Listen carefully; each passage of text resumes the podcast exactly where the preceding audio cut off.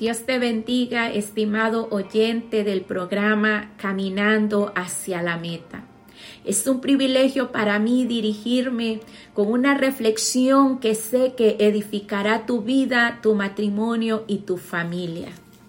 Para nadie es un secreto que hoy en día muchas familias se están destruyendo.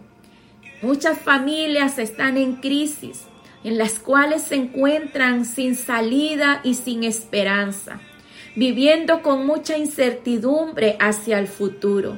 Por eso quiero que reflexiones cuál es la voluntad de Dios para el matrimonio. Y el tema que te traigo en este momento es cómo mantener un matrimonio saludable. La familia es una bendición de Dios. La familia es un tesoro enviado del cielo. Por eso dice la Biblia que el que haya esposa haya el bien y alcanza el favor de Dios. Esto lo podemos encontrar en Proverbios capítulo 18, verso 22. Cuando nos reunimos como familia, se genera un ambiente especial, se genera un ambiente único donde hay abrazos, donde hay risas, donde podemos compartir esos momentos de felicidad. Pero también hay tiempos de dificultad o tiempos de crisis o etapas muy dolorosas.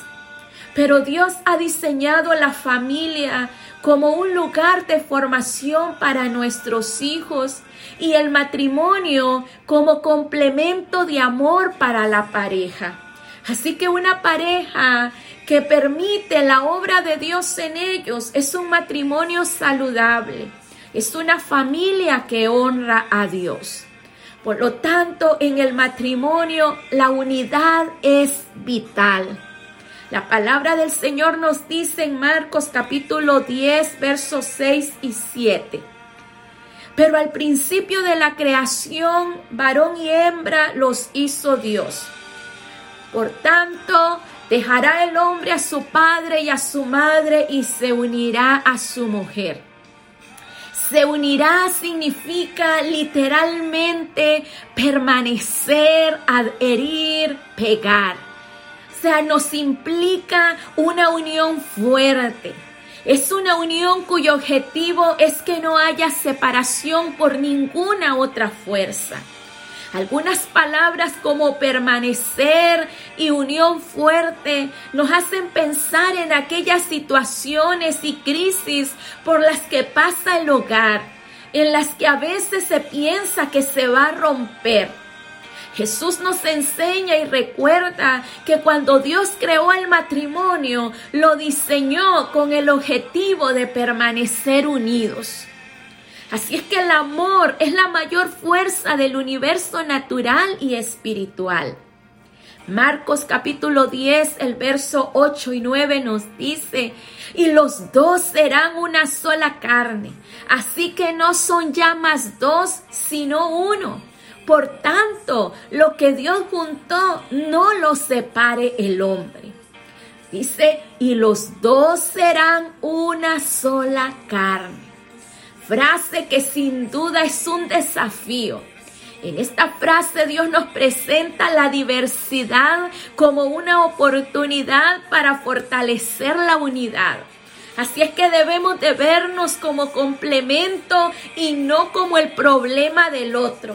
Es decir, somos quienes complementamos o perfeccionamos al otro. El Señor puso en cada uno virtudes y talentos que el otro necesita. Por eso aportemos a nuestra pareja y aceptemos la diversidad como una bendición de Dios. Somos hombre y mujer complemento por la voluntad de Dios.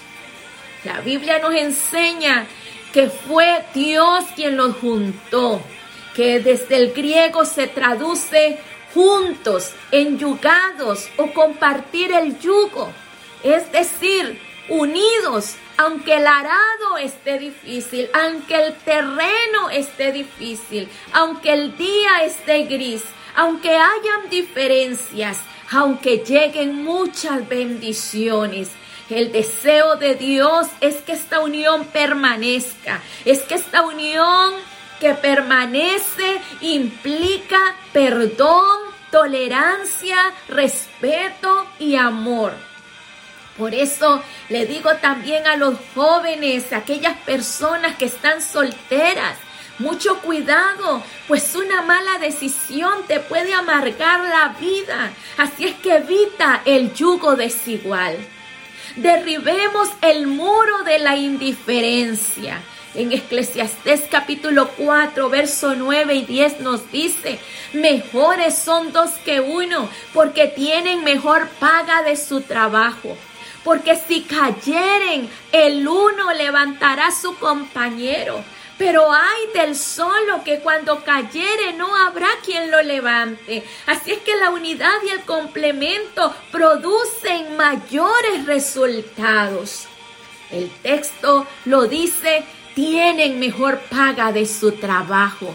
Se avalen, más vales dos que uno solo, pues tienen mejor remuneración por su trabajo. Y cuando uno tropieza, el otro lo levanta. Así es que definitivamente el diseño de Dios es una bendición. El texto nos dice, mejores son dos que uno. El egoísmo nos hace indiferentes al otro, implacables a la necesidad de nuestra pareja. Nuestro corazón se hace duro y solo pensamos en nosotros mismos. Cuando nos aislamos del otro, nos hacemos vulnerables y fácilmente engañados por el enemigo porque mejores son dos que uno. Así es que Dios siempre tiene la razón. El complemento genera fortaleza y protección. Eclesiastés 4, 11 y 12 nos dice, también si dos durmieren juntos, se calentarán mutuamente. Mas, ¿cómo se calentará uno solo? Si alguno prevaleciere contra uno, dos le resistirán. Si es que la pareja unida podrá enfrentar las noches oscuras y frías, figuras de esos tiempos en que no vemos luz, en que no vemos dirección, donde el viento sopla fuerte y frío, las adversidades y problemas y podrán enfrentar y vencer entonces los ataques del enemigo si están unidos, porque no podemos ignorar que el enemigo de nuestras almas maquina contra las familias y contra los matrimonios, lanzando dardos mentirosos a tu mente, como ese hombre no era para mí, o no era la esposa para mí, o yo creo que debería probar con otra persona. Esos son los dardos que el enemigo trae a, tu mente. O para qué hago esto o aquello si él o ella no valoran lo que yo hago. O esto se va a acabar tarde o temprano este o esta no va a cambiar. Esos son mensajes del enemigo a tu mente. Pero Jesús nos dice que lo que Dios juntó no lo separe el hombre. Dios dice, el que haya esposa, haya el bien. Dios dice, maridos, amad a vuestras mujeres como Cristo amó a la iglesia. Esa es la bendición de Dios para las familias. Ese es el deseo de Dios para tu hogar. Gloria a Dios. Dice, maridos, amad, amad a vuestras mujeres como Cristo amó a la iglesia. Y mujeres, respeten a sus maridos. Dios dice, para el que cree todo le es posible y vienen milagros para tu casa. Créelo, créelo. Debemos luchar por ellos. Quizás eres el único en tu casa que conoces a Jesucristo, pero tú y Cristo pueden vencer y traer a toda tu casa los pies del Cordero de Dios. Porque déjame decirte una cosa, la familia necesita caminar con Dios. Dice la palabra en Eclesiastés y cordón de tres dobleces no se rompe. Dios no solo trae provisión al hogar, sino que Él trae estabilidad y trae sabiduría. La barca ante la tormenta en aquel mar de Galilea no se hundió porque allí estaba Jesús. Los jóvenes no murieron en el horno de fuego porque allí estaba Dios con ellos. Daniel no murió al pasar una noche con los leones porque Dios envió a su ángel. La familia de José y María no murieron a manos de Herodes porque Dios los protegió. No es posible que nuestro matrimonio, familia, camine en victoria si no es porque Dios está con nosotros. Por eso es vital caminar con el Señor. Porque en la buena comunión con Dios recibiremos la guianza y dirección para tomar las mejores decisiones. El Señor es la fuente del amor para la familia. A veces hay crisis en el matrimonio o en la familia y permitimos que se levanten muros que dañan la comunicación ofensas sin arreglar, resentimientos, incomprensión. Y Dios viene e inquieta nuestro corazón. Pero la dureza y el orgullo de este impide pedir perdón, obstaculiza el diálogo y las cosas entonces empeoran. Pero cuando permitimos a Dios entrar a nuestro hogar, cuando permitimos a Dios entrar a nuestro matrimonio y nos unimos a Él, a su consejo y lo seguimos, entonces ese cordón no se romperá, pasará la prueba y podrá resistir un peso mayor de gloria. Dios podrá entonces entregarnos cosas nuevas, bendiciones y privilegios mayores. El propósito de Dios se manifestará en ti con mayor resplandor. El matrimonio es una bendición de Dios. La familia es una riqueza del cielo para ti. Cuidemos y luchemos por lo que el Señor nos ha entregado. Acudamos a aquel que nos llena de su amor para darlo a nuestra pareja y familia. Amor que nos capacita para perdonar, tolerar y preservar nuestro hogar. La palabra del Señor nos dice que nuestros hijos son herencia de Jehová.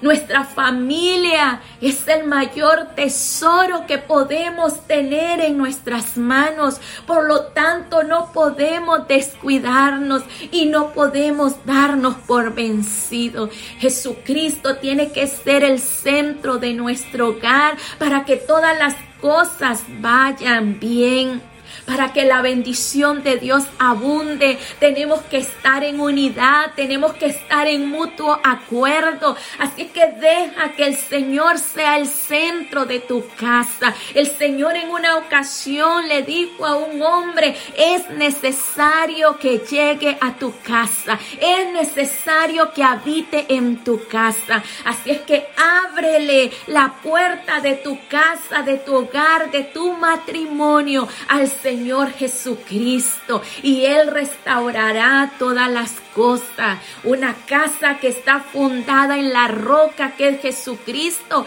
no caerá en medio de las crisis, en medio de los problemas, en medio de los vientos y de las tormentas. Permanecerá firme porque ha construido su vida sobre el fundamento que es Cristo Jesús.